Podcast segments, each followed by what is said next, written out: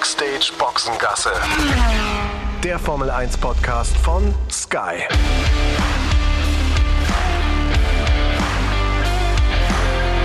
Mit Sascha Roos, Peter Hardenacke und Sandra Baumgartner.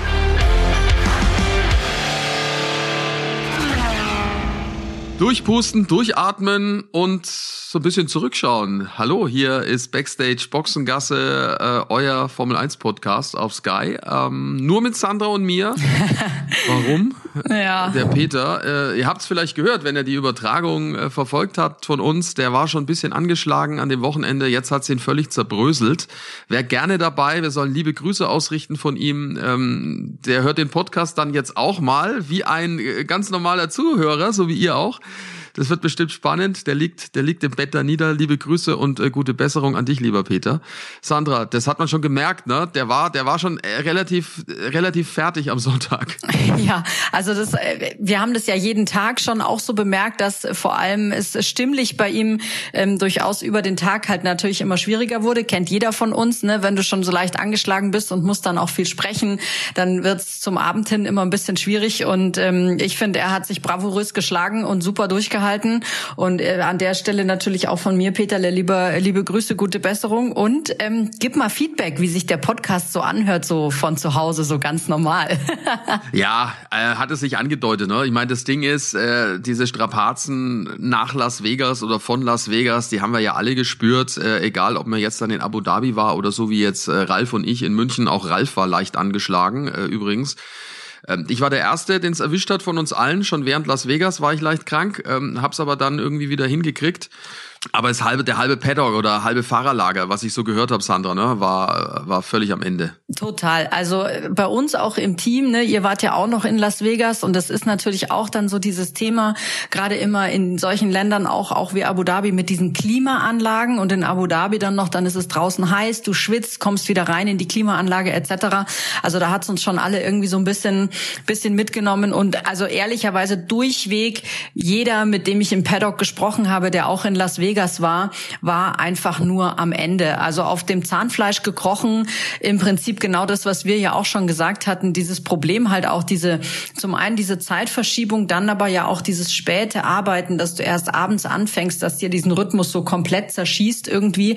Also da haben wirklich alle mit zu kämpfen gehabt. Ähm, die die beide gemacht haben, also Las Vegas und Abu Dhabi, gab natürlich aber auch bei den Teams ähm, viele, also gerade Mechaniker-Crews, die wurden dazwischen nochmal ähm, im Prinzip ausgetauscht. Also die sind ja sowieso teilweise in so einer Rotation drinnen, weil die ja nochmal den anstrengendsten Job von allen haben. Also auch die die Jungs, die da die Garagen aufbauen etc. Da müssen die Teams inzwischen einfach rotieren, weil es zu viele Rennen sind, zu hohe Belastung dann für für die Leute und das geht natürlich auch nicht. Und da waren so ein paar dabei, die die sahen total frisch aus und die konntest du dann immer so erkennen. Also die, die so frisch aussahen, die waren von der Rotationscrew und die, die so ein bisschen Augenringe hatten, die waren alle in Las Vegas. Ja, es hat ja auch die Fahrer äh, ganz schön mitgenommen. Also George Russell, das ist mir aufgefallen äh, nach dem Rennen, der hat ein paar Mal ganz schön heftig gehustet. Also jetzt nicht normal, sondern das war jetzt nicht nur verschluckt äh, am am äh, Rosenwasser, sondern der hatte wirklich, also der hatte wirklich zu kämpfen gesundheitlich und hat, also der ist auch platt, also oder war angeschlagen. Ist wie gesagt eine harte Nummer. Müssen wir jetzt mal gucken, wie es nächstes Jahr wird. Sandra war ja auch Thema äh, in den letzten Tagen. Der Rennkalender für 2024 sind 24 Rennen terminiert. Gehen wir davon aus, dass da jetzt alle stattfinden. Imola dieses Jahr ja nicht stattgefunden wegen des Hochwassers. Äh, richtigerweise in China äh, war man sich noch nicht so ganz sicher mit Corona, ob man da jetzt fahren kann oder nicht. Die zwei Rennen sollen nächstes Jahr dann stattfinden. Und äh, Las Vegas ist der Auftakt von dem letzten Tripleheader des Jahres, also zumindest ist es so geplant, Las Vegas und dann Katar und Abu Dhabi am Stück. Äh, ja, also ich würde jetzt mal behaupten, das wird so nicht stattfinden. Also das hat zumindest so durchgeklungen bei den bei den Teams. Du warst näher dran äh, als ich, aber ich habe den Eindruck, die kämpfen wirklich mit allem, was sie haben dafür die Teams, dass das nochmal überdacht wird. Ja, vor allem eben aus der Erfahrung, die wir jetzt haben aus Las Vegas. Da gibt's ja zum einen zwei Überlegungen. Es gibt ja eben die Überlegung, muss es sein, einen Tripleheader zu machen mit Las Vegas auch noch dann als Auftakt, mit dieser Zeitverschiebung und so weiter und so fort. Ähm, muss das sein, Las Vegas ähm, vor diesem Tripleheader zu machen oder als Beginn dieses Tripleheaders zu machen? Und zum anderen muss es auch sein, die Uhrzeiten in Las Vegas so zu behalten, wie wir sie jetzt hatten? Oder wäre es nicht doch möglich, das alles ein Stück nach vorne zu ziehen, weil zugegebenermaßen ähm, die Berechtigung, berechtigte Antwort ist ja, es wird in Las Vegas ab 5 Uhr dunkel. Also wenn du ein dunkles Nachtrennen haben willst, dann musst du nicht erst um 22 Uhr starten. Ist natürlich klar, dass das dann wieder Einfluss auf die Übertragungszeiten hätte etc. Aber ich glaube, da muss sich die Formel 1 jetzt wirklich mal hinsetzen mit den Teams auch und überlegen, ähm, wie man das irgendwie, äh, ich sag mal, organismusfreundlicher gestalten kann. Auf der anderen Seite, Sascha, ist ja auch das Problem, dass es halt einfach einfach auch Verträge gibt mit den verschiedenen Rennstrecken. Und da sind ja auch zum Beispiel bestimmte ähm, Plätze im Jahr äh, im Rennkalender auch äh, mit reingeschrieben. Und ist natürlich auch klar, viele Rennstrecken wollen halt eher Richtung Saisonfinale, weil sie dann die Chance haben, eine Weltmeisterschaft auszurichten. Abu Dhabi zum Beispiel zahlt ja sogar extra dafür, dass sie das letzte Rennen sind im Rennkalender. Also da gibt's halt auch vertragliche Sachen, wo die Frage ist, kann man das so einfach abändern ähm, oder ist man da halt einfach vertraglich an bestimmte Dinge gebunden, die schon einige Jahre vorher quasi äh, festgehalten wurden. Ja, richtig. Also äh, klar, da muss man mal schauen, wie das dann äh, sich einfügen lässt. Also bei bei Las Vegas äh, zum Beispiel ist ja noch dieser äh, Temperaturaspekt nicht zu äh, vernachlässigen. Also es ist ja dann eigentlich, glaube ich, zwei Wochen später, als es dieses Jahr war. So ist es zumindest angesetzt. Also da wird es im Zweifel jetzt nicht wärmer. Äh, deswegen glaube ich schon wirklich, dass man versucht, dieses Vegas ein bisschen nach vorne zu ziehen. Vielleicht kann man ja aus dem Triple Header, der davor ist, zwei, zwei Doppelveranstaltungen machen. Äh, denn der, die drei Rennen davor wären ja Austin, Mexiko, Brasilien. Ich glaube auch in der Reihenfolge. Und äh, da könnte man ja sagen, okay, man macht zwei, zwei USA-Rennen mit, mit Austin und Vegas und dann macht man äh, Mittelamerika und Südamerika mit Mexiko und mit, mit Brasilien. Also das würde ja vielleicht auch rein logistisch Sinn machen. Ne? Das ist ja auch so ein Thema, wo man sich seit Jahren äh, drüber aufregt und das auch zu Recht, dass das gerade was das Thema Nachhaltigkeit anbelangt, manchmal nicht so ganz nachvollziehbar ist, auch wenn sie es jetzt schon versuchen, besser zu machen. Also äh, liegt nicht in unserer Hand, also nur, dass ihr Bescheid wisst, das sind alles Themen, die momentan jetzt nach der Formel 1 Saison äh, wichtig sind, die diskutiert werden und äh, ja, also da wird es mit Sicherheit nicht jetzt morgen oder übermorgen eine Entscheidung geben. Die Entscheidung der WM ist schon lange gefallen, Max Verstappen äh, zum dritten Mal Weltmeister, das wissen wir schon seit geraumer Zeit, äh, Team WM auch, äh, wer Zweiter ist auch. Jetzt ist allerdings auch klar, wer Zweiter in der Konstrukteurs-WM ist. Nach dem Sieg von Max Verstappen, dem 19. Äh, Einzelerfolg in dieser Saison, hat es jetzt dann Mercedes doch geschafft, äh, Zweiter zu werden in der Konstrukteurs-WM. Aber es war ein ganz schönes Zittern, ne? Ja, aber es war eine der kuriosesten Szenen, die ich je gesehen habe in der Formel 1. Also ich meine, ich weiß nicht, wie es dir geht. Ich gucke schon lange Formel 1 und ich kann mich nicht dran erinnern, dass ich jemals sowas mitbekommen hätte, dass im Prinzip wird Sergio Perez zum Spielball zwischen Ferrari und Mercedes und Ferrari tüftelt sich dann was aus. Charles Leclerc lässt Sergio Perez noch vorbei, um ihm die Möglichkeit zu geben, seinen Vorsprung auf George Russell auf diese fünf Sekunden aufzubauen. Also der hat hat ja so richtig abgebremst, ne, um den Perez ja, ja. da irgendwie vorbeizulassen. Also, um um es zu erklären, man muss, man muss auch erklären, warum es die, also äh, der hatte eine Strafe, ne, eine 5-Sekunden-Strafe Perez und äh, die wird am Ende angerechnet und dann geht's drum, wer auf welcher Position ins Ziel kommt, wegen der Punkte, die es dann dort gibt. Und es war ja ein enger Kampf vor dem Rennen, waren es vier Punkte, die zwischen Mercedes und Ferrari lagen für diesen zweiten Platz in der Konstrukteurs-WM acht Millionen wert, ob du jetzt Zweiter oder Dritter wirst. Also ist schon ein bisschen Geld, wobei es den Teams eher um den sportlichen Erfolg dann auch geht, wie wir dann ja auch gehört haben. Und äh, das hat während des Rennens immer wieder gewechselt. Mal war Mercedes auf Platz zwei, mal war Ferrari auf Platz zwei. Äh, kurz vor Schluss war es äh, Ferrari eigentlich so halb durch den zweiten Platz von Leclerc. Ähm, Paris lag, wie gesagt, auf drei und äh, da hätte man es gerne gehabt, dass man praktisch äh, aus Seiten von, von, von Ferrari sagt, okay, pass auf, äh, fahr den Vorsprung raus, dass du auf jeden Fall mit diesen fünf Sekunden dann vor dem Mercedes-Fahrer George Russell in der Wertung bist. Und deswegen kam es dann zu dieser Geschichte, die du gerade äh, skizziert hast, Sandra. Ja, total irre. Also wirklich, ich habe ja dann noch mit den Fahrern noch gesprochen und habe auch Sergio Perez zum Beispiel gefragt, wie überrascht er eigentlich war, dass der Leclerc ihn da auf einmal vorbeiwinkt, weil ich meine, es ging ja immerhin auch um Plätze auf dem Podium und so. Ja? Und er meinte so, na ja, er hat das schon irgendwie mitbekommen, aber dass es wirklich dann so abläuft, hätte er sich nicht gedacht. Also er dachte wohl eher, er kriegt dann vielleicht so ein bisschen irgendwie Windschattenhilfe von von Leclerc, dass der ihn ein bisschen zieht, um sich da irgendwie Vorsprung rauszufahren, aber dass es dann so abläuft, hat sogar auch Sergio Perez überrascht. Der musste die ganze Zeit auch im Interview ziemlich schmunzeln, als wir über diese Szenerie gesprochen haben. Was ich lustig fand auch dabei dabei, dass ja auch sich George Russell und, und Charles Leclerc danach über diese Nummer ausgetauscht haben. Und da war auch jeglicherweise kein böses Blut gegen, also gegenseitig irgendwie zu spüren so. Die fanden es eher auch sehr lustig und ist ja dann auch immer schön, ne, wenn man dann tatsächlich kreativ sein kann und in diverse Trickkisten greifen kann, um halt möglicherweise für sein eigenes Team den besten Platz zu sichern, aber tatsächlich einfach die wirklich eine der kuriosesten Szenen, die ich je miterlebt habe. Ja, der Plan von Leclerc ging dann halt nicht ganz auf. Also ähm, sein Ziel wäre es ja gewesen, innerhalb der fünf Sekunden hinter Perez zu bleiben, so dass er dann, wenn der dann die fünf Sekunden Strafe aufaddiert bekommt, Zweiter bleibt sozusagen und Perez dann nur hinter ihn zurückfällt und der Abstand zu Russell auch groß genug ist, so dass Russell eben nicht aufs Podium kommt, weil dann hätte es gereicht für Ferrari von den Punkten her. Hat nicht ganz geklappt. Er hat es auch nicht ganz ideal, glaube ich, gemacht. Gibt ja viele, die dann gesagt haben am Schluss, also ich hatte mir es dann auch gedacht, Mensch, warum bremst er denn dann den, per, den, den, äh, den, äh, na, den Russell nicht ein? so dass der Vorsprung äh, dann auch wirklich reicht. Das hat er dann nicht ganz bedacht, aber egal. Äh, am Ende Russell Dritter und damit Mercedes auf Platz zwei. Äh, Toto Wolf, äh, ja, hat sich fürs Team gefreut, dass die die Prämien bekommen. Das wird ja vor der Saison dann auch mal ausgetüftelt, äh, welche Platzierung man in der WM hat und dann gibt's dann Boni für die Mitarbeiter. Äh, Toto Wolf war's wurscht. Er hat gesagt, für mich zählt nur der erste Platz. Kann man kann man verstehen. Und jetzt wollen sie nächstes Jahr angreifen, nachdem das jetzt zwei Jahre nix war bei Mercedes.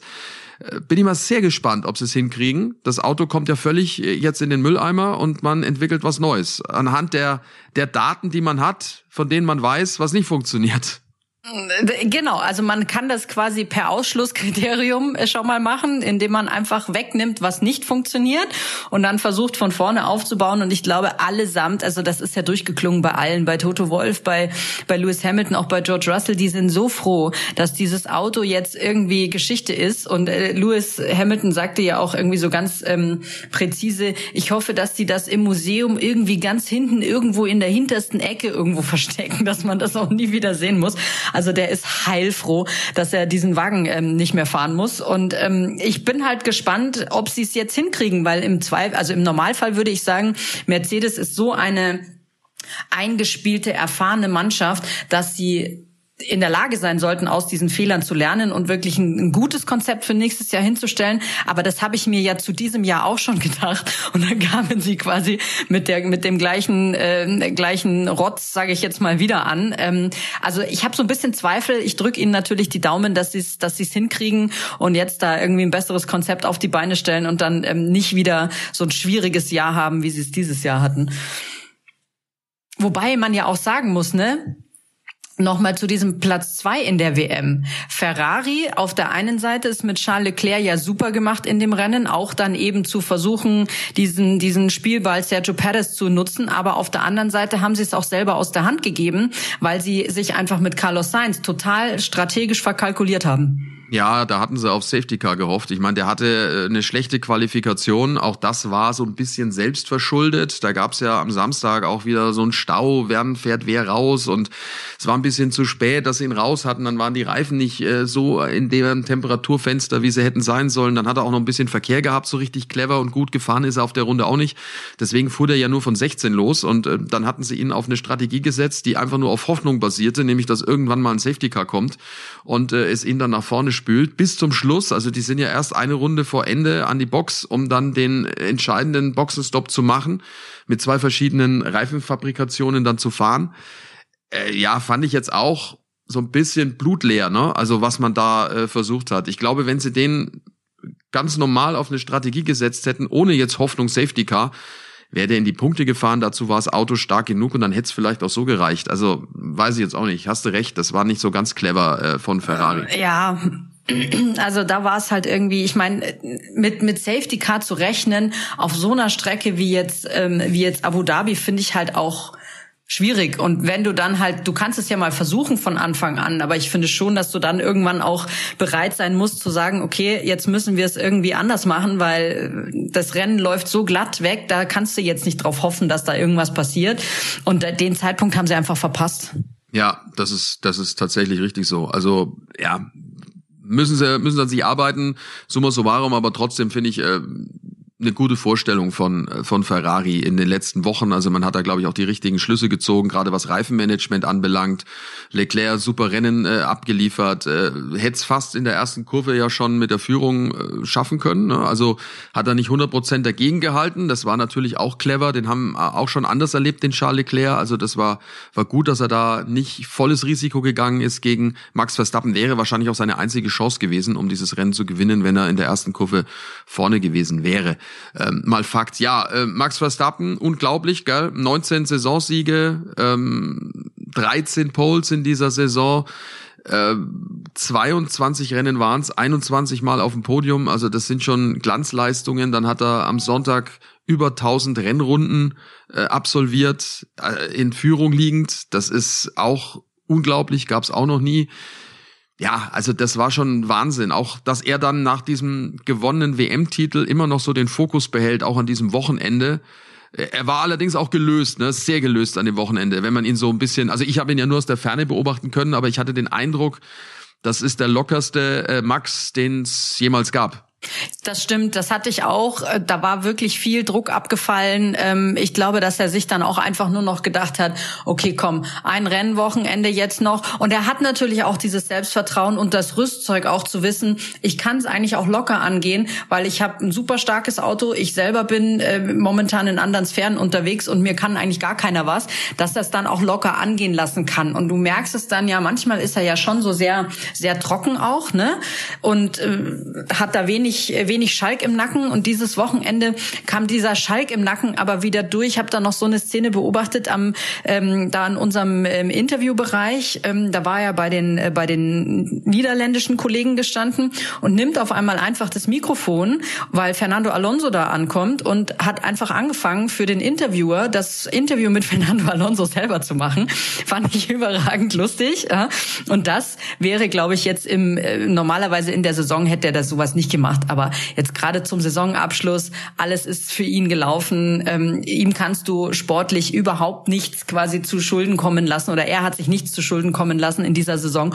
Da kann man dann auch mal wieder den, den locker lustigen äh, Max raushängen lassen. Und ich glaube, der freut sich jetzt einfach auf wahnsinnig auf äh, zwei freie Monate, ähm, wo er einfach auch mal ein bisschen abspannen kann. Ja, also hat ja sein Papa auch äh, im Interview bei Peter und bei Timo mal durchklingen lassen, der Jost, der dann gesagt hat, so ja, also der freut sich jetzt dann auch mal auf Essen und Trinken und so. Also den trockenen Max werden wir, glaube ich, die nächsten Tage nicht erleben. Ich glaube, da, da geht ein bisschen was. Jackie Cola, glaube ich, trinkt er ja ganz gern, äh, was ich so gehört habe. Und äh, das heißt, da kann es natürlich dann schon auch sein, dass er das da jetzt auch ein bisschen hat krachen lassen. Das hat er sich ja dann auch in gewisser Weise verdient. Was ich übrigens immer toll finde, ist, also auch erstaunlich, also Kelly Piquet, seine Lebensgefährtin, seine Freundin, wie die ihn immer anhimmelt, äh, wenn er da am Podium steht, finde ich ja auch ein bisschen niedlich, ne? Also so, so ein bisschen. Also, weil eigentlich wirkt die ja, wenn man sie jetzt so sieht, so relativ unterkühlt. Also äh, so ein bisschen zu cool, zu cool für die Welt in ihrer ganzen Art, wie sie da ist.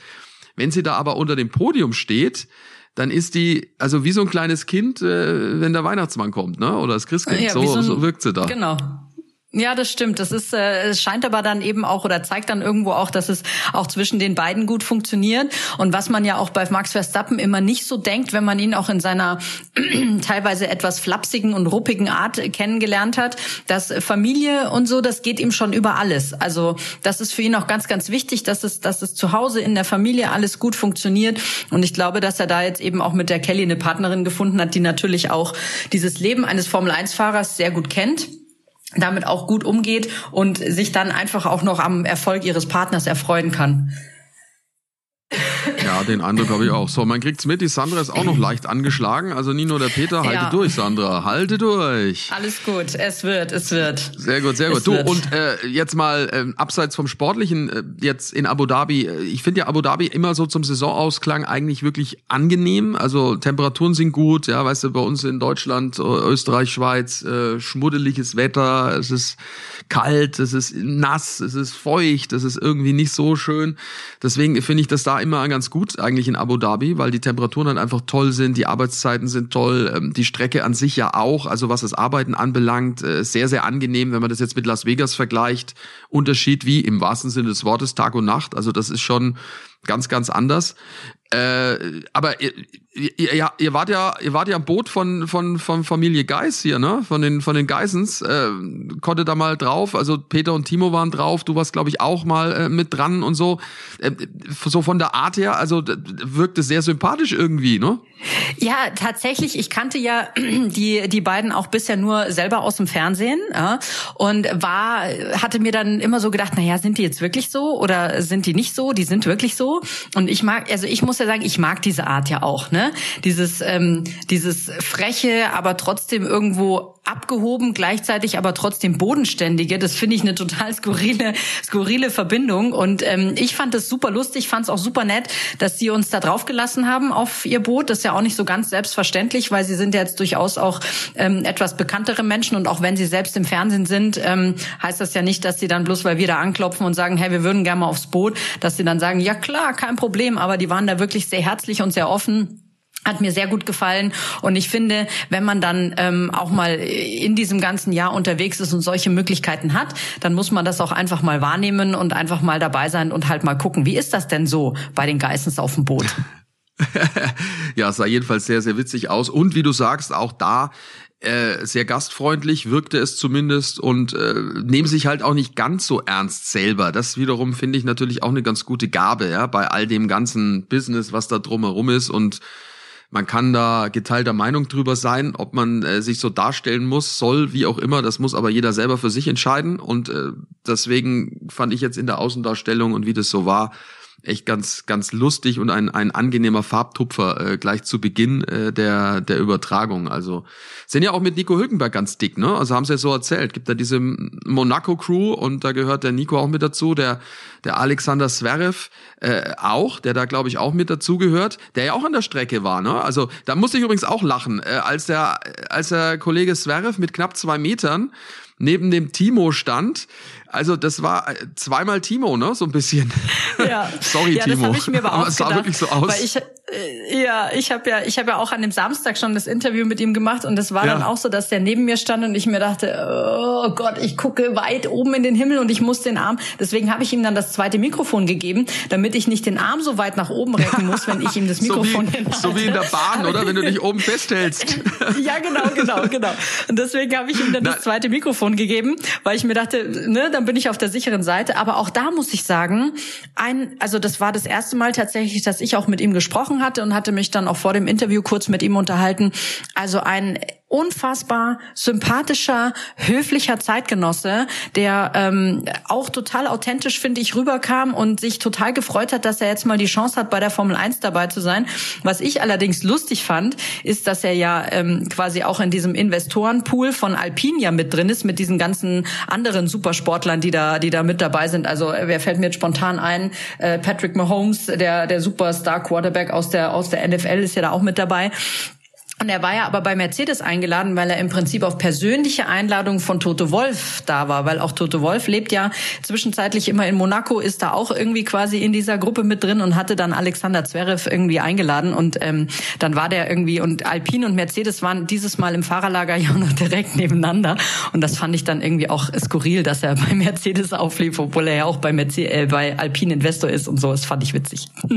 Naja, das eine ist Business, das andere ist äh, privater, ne? Also irgendwie dann auch so ein bisschen. Also ich hatte auch übrigens den Eindruck von, äh, von ihm, ich habe ihn persönlich auch nur äh, einmal erlebt. Ähm, das war aber im Rahmen vom Tennis und da ist er äh, natürlich angespannt. Ne? Das ist dann sein sein Berufsumfeld und ich meine, das weiß kennt ja jeder von uns irgendwie. Weißt du, wir ja, nehmen uns dann immer raus, irgendwie zu sagen, ja, der ist da angespannt oder der ist da irgendwie unfreundlich oder äh, im Tunnel oder barsch oder was auch immer. Ich meine, jeder muss sich dann auch mal äh, so selbst auch mal hinterfragen, wie wäre es, wenn man an seinem Arbeitsplatz dann äh, ne, Interviews gibt. Klar kann man sagen, das gehört dazu, richtig, aber es ist ja nicht jeder Charakter gleich und da ist man dann vielleicht auch ein bisschen anders, als wenn man äh, in dem Fall wie, wie jetzt äh, Sascha Alexander Zverev äh, dann privat unterwegs ist und einfach nur das Leben jetzt gerade genießt, ne, weil er jetzt auch nichts gerade auf der Uhr hat. Also der hat ja jetzt Pause, der macht ja jetzt dieses Jahr nichts mehr, dann bereitet er sich vor. Ich glaube, er wird dann in Australien ähm, äh, spielen beim äh, Team Cup, glaube ich, heißt's. Äh, das ist dann eins, ein, ein Vorbereitungsturnier auf, ähm, aus die, auf die Australian Open. Das heißt, da wird er dann ab, ich glaube Anfang Anfang Januar ist er dann da und wird dann da äh, Australien nicht mehr verlassen, sondern da drei vier Wochen dort bleiben.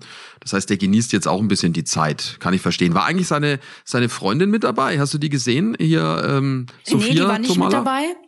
Die war nicht mit dabei, weil ähm, er hatte ja seinen Urlaub auf den Malediven unterbrochen. Also der hatte ja äh, letzte Woche Montag noch seine eigene Gala für seine Alexander äh, Zverev Stiftung, weil er sich ja auch für ähm, für die Diabetesforschung einsetzt, hat ja selber auch Diabetes und ähm, äh, kämpft dann natürlich auch als äh, als Spitzensportler damit ähm, und äh, ist da engagiert sich da sehr. Also hatte er da noch diese Gala und dann ist er am Dienstag ähm, losgeflogen Richtung Malediven und tauchte dann am Samstag auf einmal bei der Formel 1 auf, sagte dann ja auch selber, na ja, Malediven hierher ist ja nur ein Drei-Stunden-Flug, daher habe ich jetzt mal den Urlaub für zwei Tage unterbrochen und dann ist er jetzt am Montag wieder zurückgeflogen und hatte aber eben seine ganze, also Familie und Begleitung und so auf den Malediven gelassen. Vielleicht hatten die jetzt auch nicht ganz so super viel Lust, den Strand gegen die Rennstrecke zu tauschen, das weiß ich nicht, aber ähm, die waren auf jeden Fall nicht mit dabei. Die sind auf den Malediven. Ja, geblieben. richtig, stimmt, stimmt.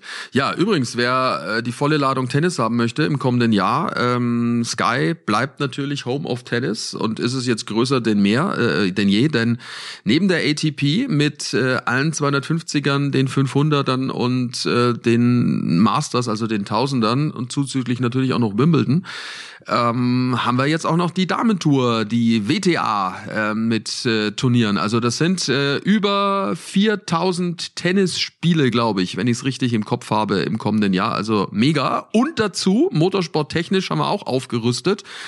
Die MotoGP mit allen Rennen. Äh, das wird auch eine, ein, eine Wahnsinnssaison dann auch, gerade was jetzt Motorsport anbelangt. Also das heißt, lohnt sich dran zu bleiben. Und äh, ja, ihr wisst ja, ähm, wenn ihr kein Sky-Abo direkt habt, könnt ihr natürlich auch Einzelevents dann auf Wow euch äh, immer wieder dazu buchen. Äh, wenn ihr Interesse habt, gerne mal reingucken unter sky.de slash wow, da gibt's dann weitere Informationen. Ja, äh, das Ding war natürlich auch, wenn man jetzt, äh, Sandra, nochmal auf das Wochenende blickt, die Belastung haben wir schon angesprochen. Äh, Lass uns noch mal kurz über Nico Hülkenberg sprechen. Den hatten wir mal kurz jetzt auch mit den, mit den Geissens noch in Verbindung gehabt. Da hieß es ja, der schläft bei denen am Boot. Weiß ich jetzt nicht genau, ob es wirklich so war. Aber das Entscheidende ist, ähm, Aber ehrlich natürlich gesagt, für ihn, ja. Ich kann mir das nicht vorstellen, weil man muss sich ja auch vorstellen, dieses, dieses Boot liegt da ja in diesem Hafen. Dieser Hafen ist ja rund um dieses W-Hotel. Und das wird zu diesem Rennwochenende zu einer einzigen Partymeile. Also auch im Garten von diesem W-Hotel gab es Konzerte, die bis nachts um drei Uhr gingen. Und ich, also ich kann mir schwer vorstellen, dass Nico wirklich auf diesem Boot geschlafen hat, weil da bist du ja dann doch in dieser Lautstärke gefangen.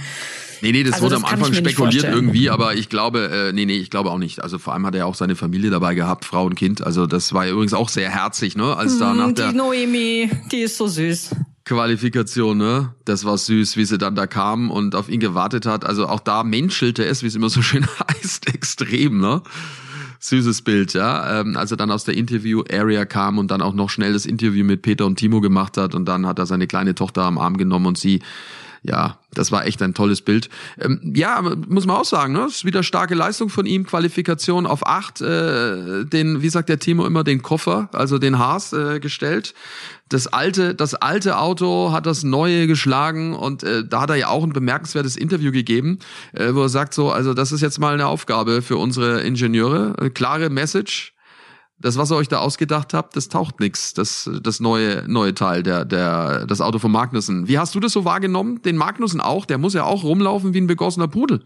Ja, ist er auch so ein bisschen ähm, so, wobei bei ihm ist es ja auch manchmal sehr schwierig, die Emotionen wirklich abzulesen an ihm. Also er ist als Däne jetzt auch nicht gerade so der emotionsgeladenste, würde ich sagen. Ja, da ist es manchmal ein bisschen, bisschen schwierig, ähm, was aus dem Gesicht abzulesen, aber der ist natürlich auch nicht happy über die Situation Situation. Ähm, auf der anderen Seite ist er ja auch einer, der auch das Haas-Team ja schon sehr, sehr lange kennt, weil er ja auch schon in der Verbindung damals mit Romain Grosjean schon lange dort gefahren ist. Du meinst, der ist Kummer gewöhnt oder was? so ein bisschen, ja, beziehungsweise kennt ja vielleicht auch äh, die Hintergründe sehr gut und weiß, was da los ist und hofft sich, also ich glaube, die hoffen sich alle, dass es zu nächstem Jahr jetzt irgendwie einen, einen größeren Schritt gibt, aber ähm, da steckt tatsächlich eine Menge, Menge, Menge, Menge Arbeit drin, um das dann so hinzukriegen. Weil dieses Jahr, das war ja eigentlich schon wieder eins zum Abhaken. Analog zu, äh, zu Mercedes musst du sagen, sie wissen jetzt, was nicht funktioniert. Also das äh, ist vielleicht das einzig Positive, was du da rausziehen kannst. Ja, im Rennen hat er dann keine Möglichkeiten gehabt, äh, Nico da irgendwie seine Position zu halten. War ja dann auch schnell raus aus den Punkten, glaube ich, nach Kurve 5 äh, war es geschehen, äh, oder ich glaube schon davor weil er keinen guten Start hatte. Da sind dann alle an ihm vorbeigerauscht. Aber klar, mit Punkten war da auch äh, nicht, nicht wirklich zu rechnen. Yuki Tsunoda hat ein gutes Rennen gemacht. Der ist stark gefahren im Alpha Tauri. Den haben sie strategisch ein bisschen hängen lassen. Das war ja auch, äh, ja, also mein Ralf meinte ja schon während des Rennens so, jetzt müsst ihr mal den Yuki reinholen. Also das macht ja so gar keinen Sinn. Und äh, Franz Toast in seinem allerletzten Rennen als Teamchef, äh, Sandra, äh, auch in seiner Art einzigartig. Also Vorher machen die da ein Primbamborium um ihn herum und er war, du warst ja direkt daneben. Äh, äh, also ihm war es unangenehm, also äh, spürbar unangenehm. Ja, er mag prinzipiell diesen Rummel um die eigene Person nicht das mag der einfach nicht. Und wir hatten da ja im Vorfeld auch mit der mit der Pressedame von Alpha Tauri gesprochen, mit der Fabiana, die auch wirklich eine eine ganz ganz liebe nette Frau ist, sehr sehr hilfsbereit, vieles möglich macht, die auch immer gesagt hat, ich weiß schon, dass der Franz das nicht mag, das war uns jetzt aber egal. Aber das kann schon sein, wir machen das jetzt einfach, aber das kann schon sein, dass er dann einfach echt sauer auf uns ist. Und genauso wirkt es auch so ein bisschen.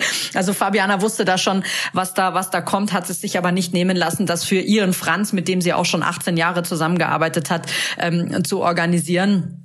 Und äh, klar, der Franz hat das natürlich ähnlich gesehen wie der Ralf ähm, und nach dem Rennen auch wieder eines der eines äh, der der typischen Franz-Interviews gegeben, wo er gesagt hat, ich bin stocksauer und wenn er dann immer her spricht von den von den Herrschaften an den Computern, dann weißt du schon, wie es gemeint ist. Äh? Und der hätte das da glaube ich auch anders gemacht. Aber auf der anderen Seite auch hat der Yuki Tsunoda, muss ich schon sagen, sich so einen kleinen Platz in meinem Herzen erobert an diesem Wochenende. Weil ich kenne den ja immer ja, auch nur so als kleinen Platz, ne? Giftswerk.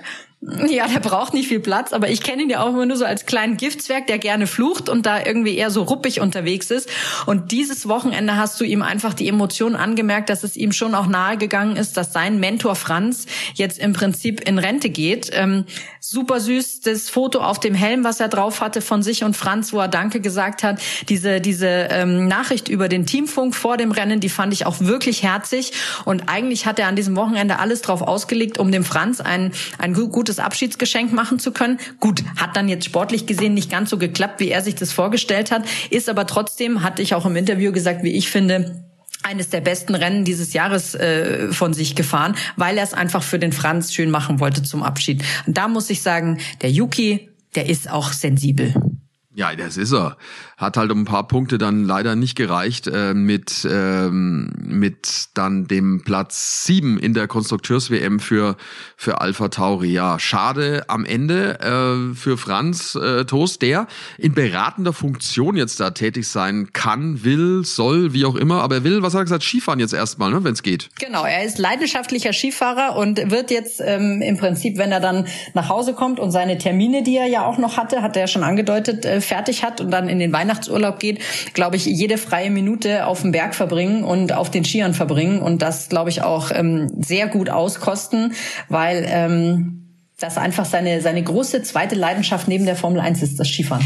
Ja, ein äh, toller Typ, der ja jetzt dann eben nicht mehr Teil der Formel 1 Familie direkt an der Strecke sein wird. Äh, große Erfolge hat er gefeiert. Äh, ja, 2008 der Sieg mit Toro Rosso in Monza mit äh, Sebastian Vettel wird man auch nie vergessen, glaube ich. Und die vielen tollen Fahrer, die auch ja durch seine Fittiche gegangen sind. Also äh, angefangen natürlich auch mit Ralf äh, Schumacher damals, äh, mit dem er viel Zeit in Japan verbracht hat. Äh, dann Sebastian Vettel haben wir schon erwähnt, äh, Daniel Ricciardo, Max Verstappen. Also da waren ja einige dabei, die er mit ausgebildet hat und die dann dafür gesorgt oder wo er mit dafür gesorgt hat, dass es äh, hervorragende Motorsportler dann geworden sind. Ja, wie, ich werde ihn vermissen auf jeden Fall äh, und auch äh, wenn wenn man das Interview mit mit Dr. Helmut Marko ja noch mal so ein bisschen zer, zerlegt, der auch, ne? Also das sind ja auch zwei, die sich so ein bisschen gerieben haben oftmals, ja, obwohl sie ja aus dem gleichen Stall kommen, aber gerieben haben sie sich schon und das war schon auch positiv.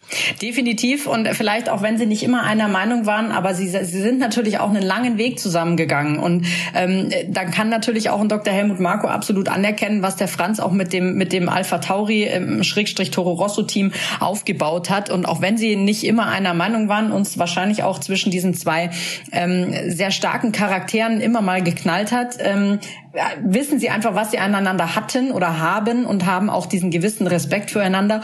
Und ich kann mir schon noch vorstellen, dass es für den Helmut schon noch so ist, wenn da jetzt eben auch so eine Person geht, mit der man sich dann eben auch mal reiben kann und danach funktioniert es aber auch wieder, dass das natürlich auch schade ist, ne? Ja, vor allem eins darfst du auch nicht vergessen, wenn so nach und nach einer von deinen langen Mitstreitern nicht mehr mit dabei ist, hast du natürlich schon auch dann eine gewisse Einsamkeit vielleicht, ja. Also äh, gut, vielleicht, äh, also mir würde es so gehen. Ähm, gut, ich bin jetzt auch kein langjähriger Teamchef und verantwortlich in der Formel 1 im harten Business. Die sind vielleicht auch ein bisschen aus einem anderen Holz in gewisser Weise. Aber erinnere dich, äh, an früher, als als äh, der Helmut dann mit äh, mit dem Niki beim Frühstücken saß und ähm, dann auch mal mit dem Franz beim Frühstücken saß. So, der eine ist nicht mehr unter uns, der andere hat jetzt aufgehört.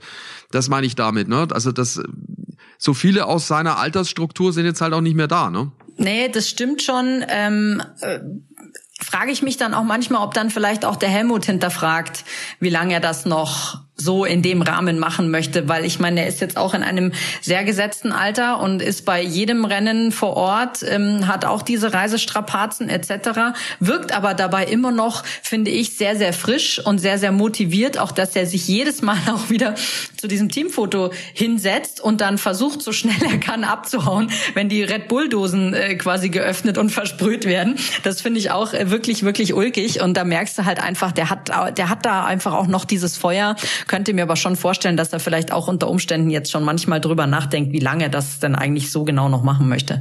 Ja, du hast es ja auch gemerkt im Interview nach der Zieldurchfahrt oder nach dem Podium, als Peter und Timo neben ihm standen und er dann auch nochmal über Didi Mateschitz gesprochen hat mit äh, ja, leicht brüchiger Stimme dann auch, äh, das ging ihm natürlich auch nah, äh, dass sein Freund und langjähriger ja, Begleiter Didi Mateschitz eben diesen Mega-Erfolg von Red Bull ähm, den größten Erfolg von Red Bull, muss man ja auch sagen, äh, mit Platz eins und zwei in der Fahrer-WM und ähm, ja, den dritten WM-Titel von, von Max Verstappen und dieser unfassbaren Saison dann nicht mehr erleben konnte.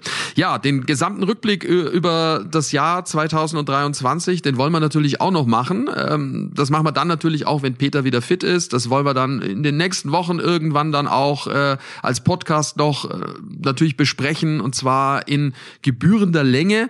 Alles noch vor Weihnachten, da gibt's also nochmal eine Sonderausgabe. Äh, das war jetzt erstmal die Ausgabe nach Abu Dhabi. Äh, nochmal äh, gute Besserung in Richtung Peter. Halt dich wacker, mein Freund. Ich freue mich, wenn du bald wieder bei uns bist. Und ja, euch äh, eine gute Woche. Und wie gesagt, wenn es dann diesen großen Jahresrückblick-Podcast gibt, dann bekommt ihr da eure Informationen natürlich auch über unsere Social-Media-Kanäle und auch über Sky Sport Formel 1, ist doch klar. Also, schöne Tage und äh, liebe Grüße. Ciao, ciao. Schöne Zeit. Bis dahin. Backstage Boxengasse ist eine Produktion der Podcastbande im Auftrag von Sky.